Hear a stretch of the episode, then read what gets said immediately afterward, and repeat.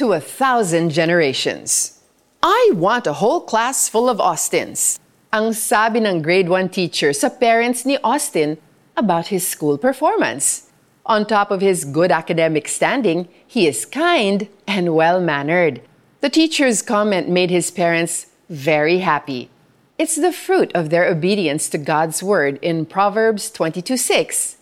Train up a child in the way he should go, and when he is old, he will not depart from it. Two years old pa lang si Austin ay tinuruan na nila itong magdasal. Binabasahan nila ito ng Bible story bago matulog at sinasanay mag-memorize ng Bible verses. His mommy said na batang superbook si Austin. He loves watching the show featuring animated Bible stories which teaches him Christian values such as obedience, respect, courage, and generosity. Now, six years old, he knows about Jesus and his love. Kaya naman love din ni Austin si Jesus and calls him his savior and his best friend.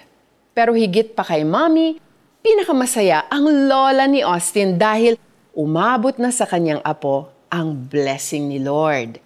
When we choose to love and obey God, it's like opening the gates of heaven for His blessings to pour upon our families. He will bless us and our children, grandchildren, and their children's children.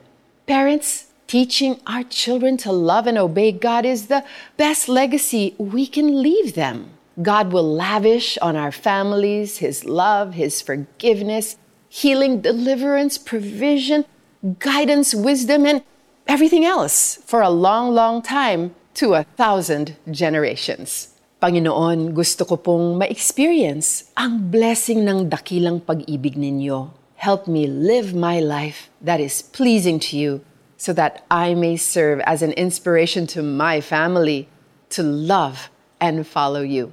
In Jesus' name, amen. And now our application. Ito ha, Pray that your family hears the good news of salvation through Jesus Christ. Ask the Holy Spirit for boldness to lead them to Christ if you yourself have not heard the good news yet. Ask God's forgiveness for generational sins. Cancel the curse of sickness, bondage of drug dependence, alcoholism, among others. Speak blessing to your family. And if you have kids, lead them to www.batangsuperbook.com where they can watch episodes and play biblical and interactive games.